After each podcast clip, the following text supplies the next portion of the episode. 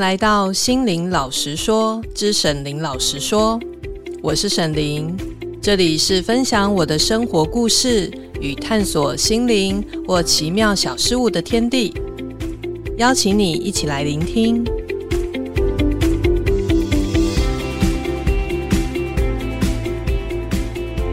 大家好，我是沈伶，我们今天要来聊一个比较特别的主题。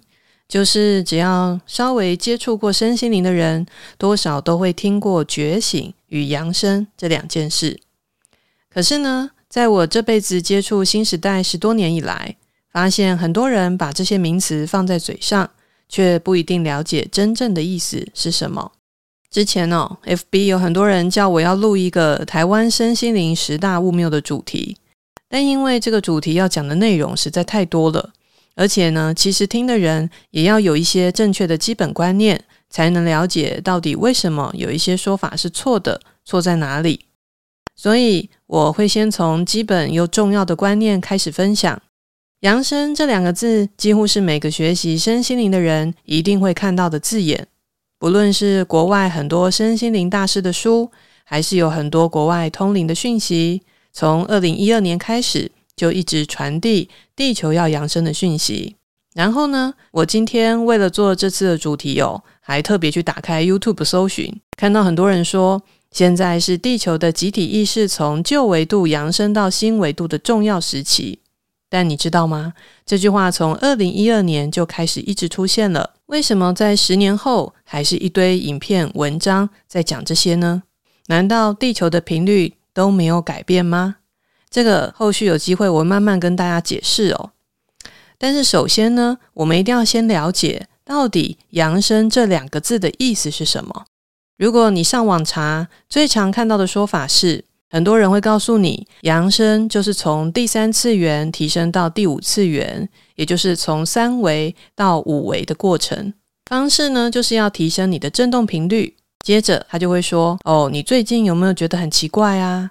为什么你总是忽然觉得特别累？哦，每天都觉得很想睡觉，特别爱困，或是觉得很烦躁，很容易愤怒，或者是有一些很深的孤独感、悲伤感、沮丧感，觉得没有人了解你，却不知道为什么，或是会觉得拉肚子啦，或是出现一些其他的状况，身体上的状况。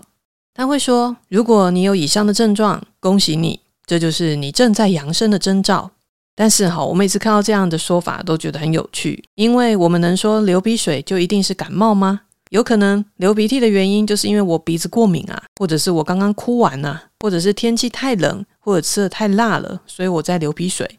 所以说呢，想睡觉就是在扬升的说法，逻辑上本身就是有点问题的。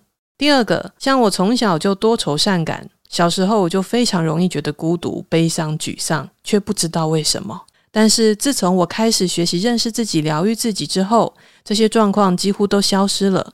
所以呢，我觉得这个第一个说法，我实在不是很赞同。再来，另一种说法是，我们地球人类的 DNA 正在被重新激活，从原本碳基结构的存在，正在转变成细基结构的存在。那个细基哦，就是细，就是一个实在一个细阳的细。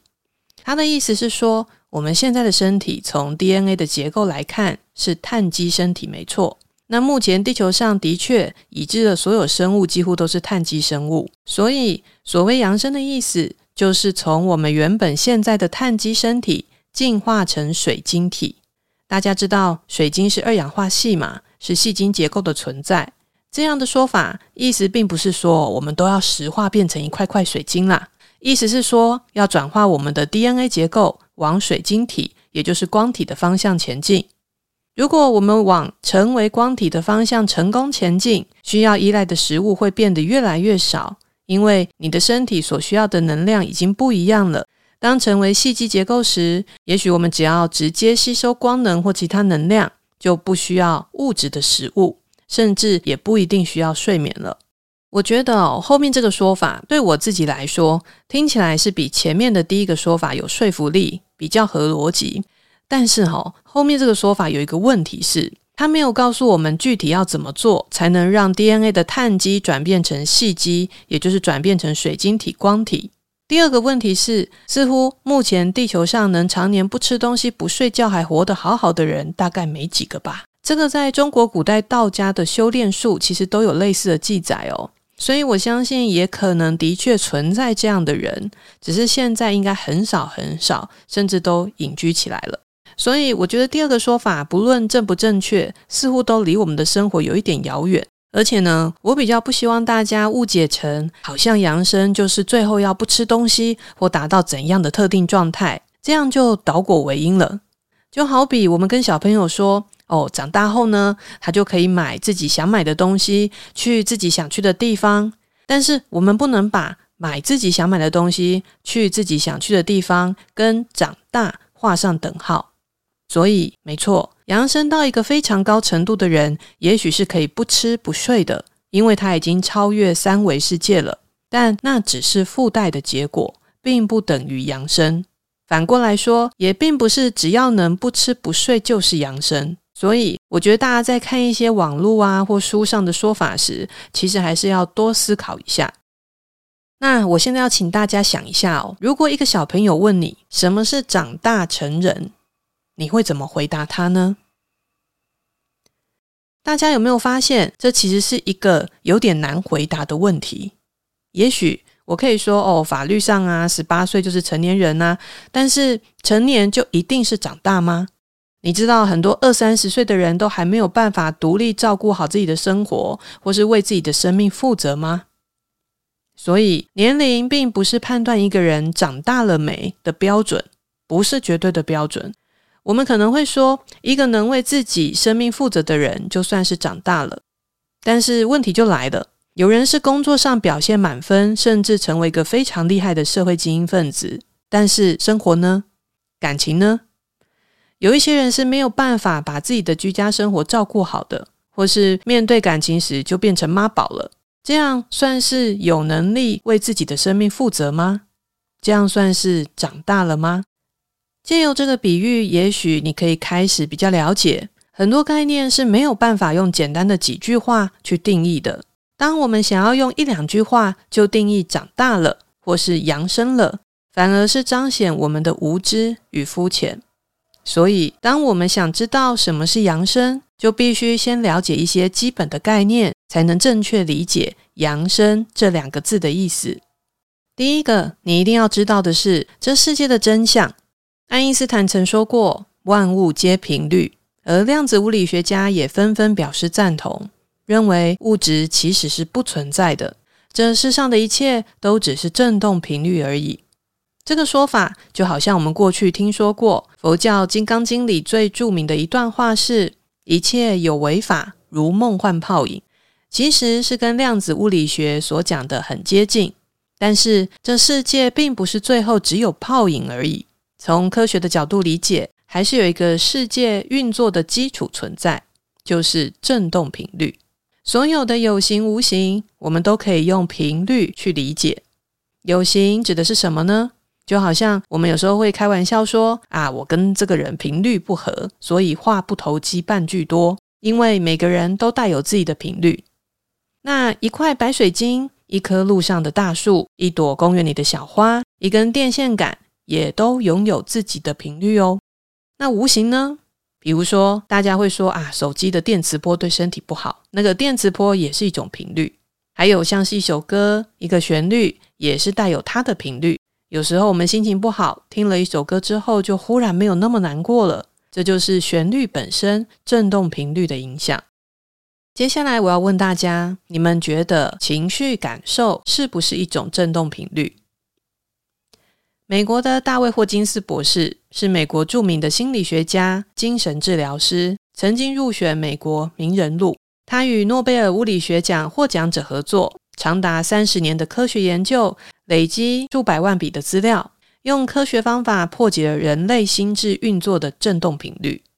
根据大卫霍金斯博士的图表，不同的心智状态拥有不同的频率高低，而我们的情绪感受，自然也是人类心智运作不可或缺的一环。也可以借由这张图表，了解什么样的情绪有什么样的频率。如果方便的话，你现在也可以 Google 一下，找出大卫霍金斯博士的图表。比较建议找英文原版的，然后我们可以一起来看看。这个图表最下面是最低频的情绪感受，也就是羞愧、羞耻感，频率是二十。从最低频往上走的话，依次有内疚的三十，冷淡、冷漠无感的五十，悲伤的七十五，恐惧的一百，欲望的一二五，焦虑紧张的一四零，生气愤怒的一五零，得意骄傲的一七五。到这边大概是图表的中间。刚才那些情绪能量也比较偏向一般大众认知的，叫做负面情绪。好，那图表从中间继续往上走，勇敢的两百，中立客观的两百五，主动甘愿的三百一，敞开接纳的三百五，睿智明理的四百，充满爱的五百，喜悦的五百四。和平的六百，开悟的七百，然后上面写个七百加七百 plus，也就是说它可以再往上更无限的扩展。所以这张图表简单粗略的说，如果从中间分一半，下半部是低频的能量，越下面是越低频的频率，而上半部呢是比较高频的能量，而且越上面是越高频。但是高频跟低频的意义到底是什么？难道低频真的就是很差的意思吗？这跟我们的日常生活到底有什么关联呢？在回答这些问题前，我想要先问一下大家：你们觉得自己的频率哦，可能是在图表中的哪里呢？你是容易愤怒的人吗？你是忧郁的人吗？还是你是勇敢的、充满爱的人呢？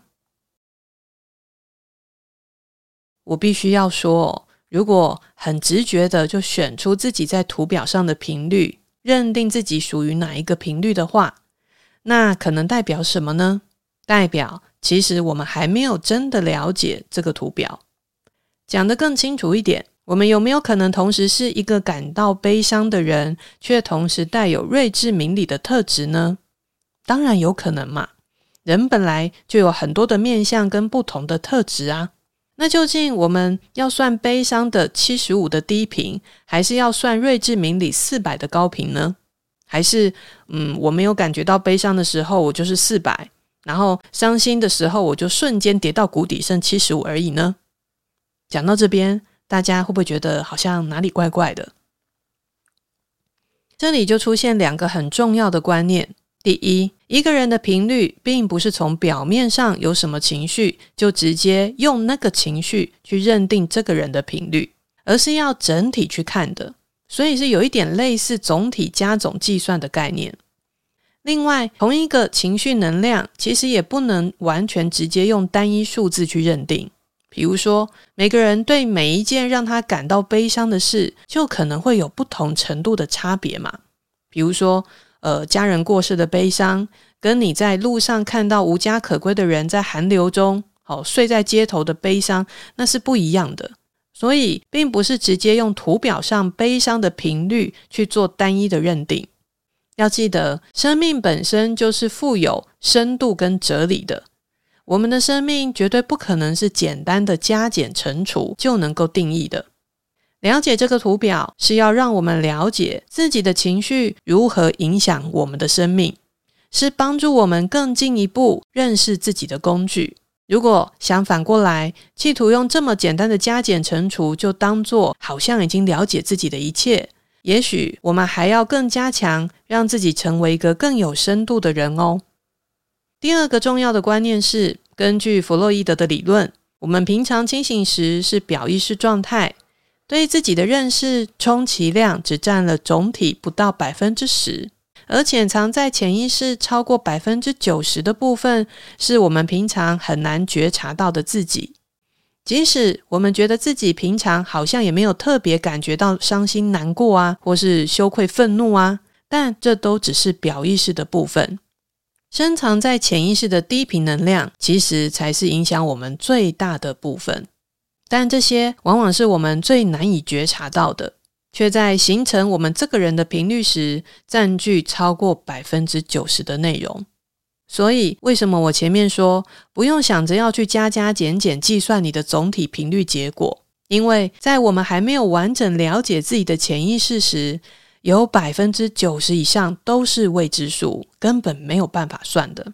所以哦，我每次看网络上的文章或影片啊，常觉得很有趣。有的人就会说：“哦，因为吸引力法则，你有什么样的频率，就会吸引什么样的状态过来。所以呢，如果你很生气，你就会吸引更多的生气过来，所以你不能生气。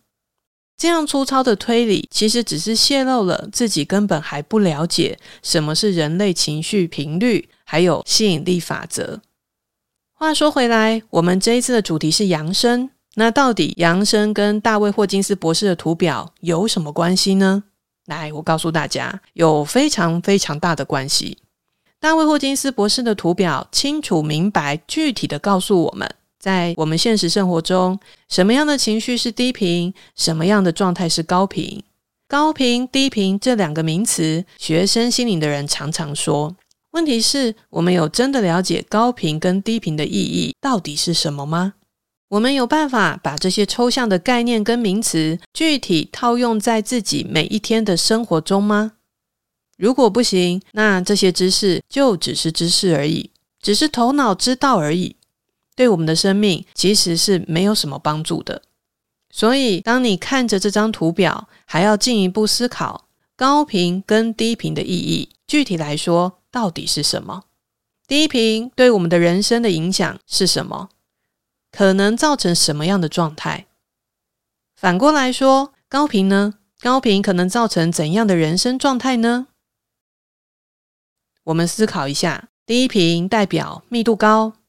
高频代表密度低，也就是说，你可以把低频的情绪想象成啊石头，一颗石头，越低频，石头的硬度就越大，你要雕刻钻研它就越困难。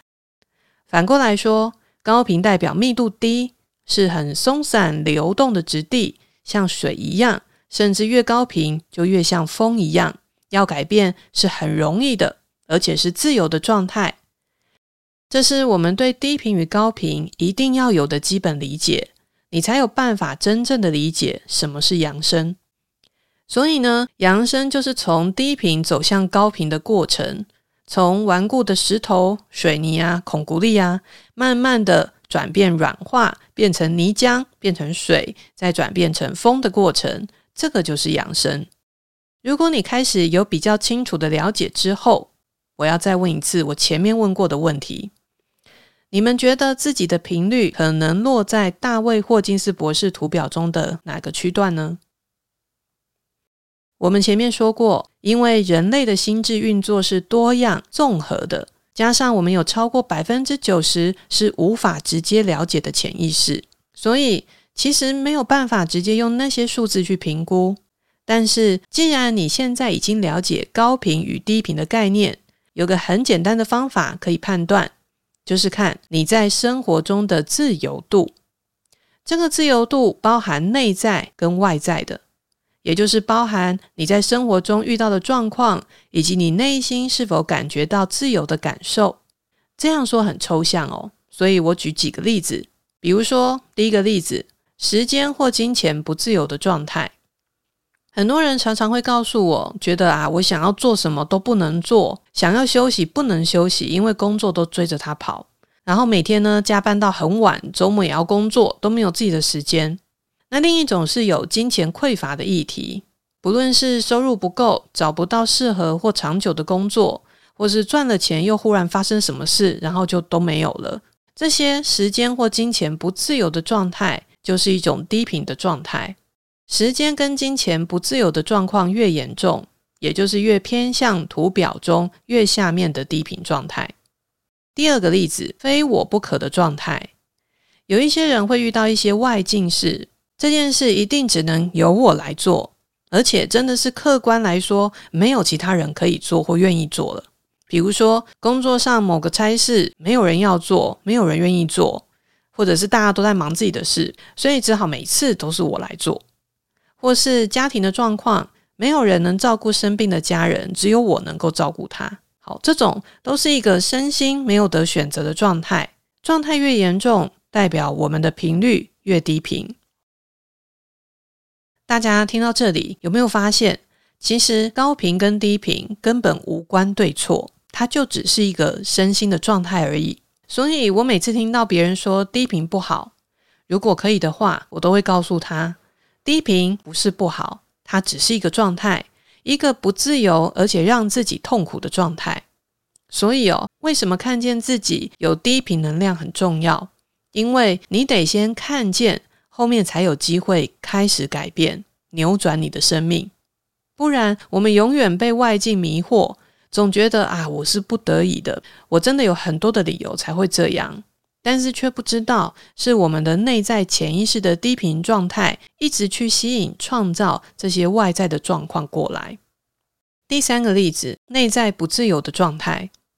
我有许多个案都有很好的经济条件，其中呢也有很多社会上认定的成功人士，但他们心中却常常有很多的担忧跟恐惧，比如说没有原因的莫名的担忧会发生什么事，让他的成就一系崩解，或者是有很严重的恐慌症，或者是呢有的认为自己赚那么多的钱，功德都用完了，好，所以很害怕自己或家人会遭受到意外或不测，还有很多其他不同的内在状况。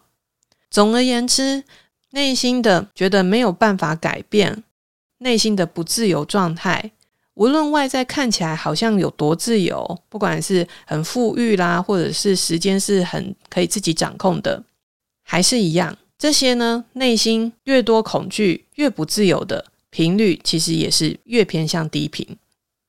听完前面这三个低频的例子。有没有更了解频率的高低与我们现实生活中的关联是什么？所以，一个高频的状态是内在与外在都是自由流动的，越自由，流动度越大，越是高频的状态。这并不一定需要很有钱哦，有钱不一定自由哦。只要这个人他外在财富自由，生活中也没有什么绑住他的事，长时间下来，他都能够自由的做自己。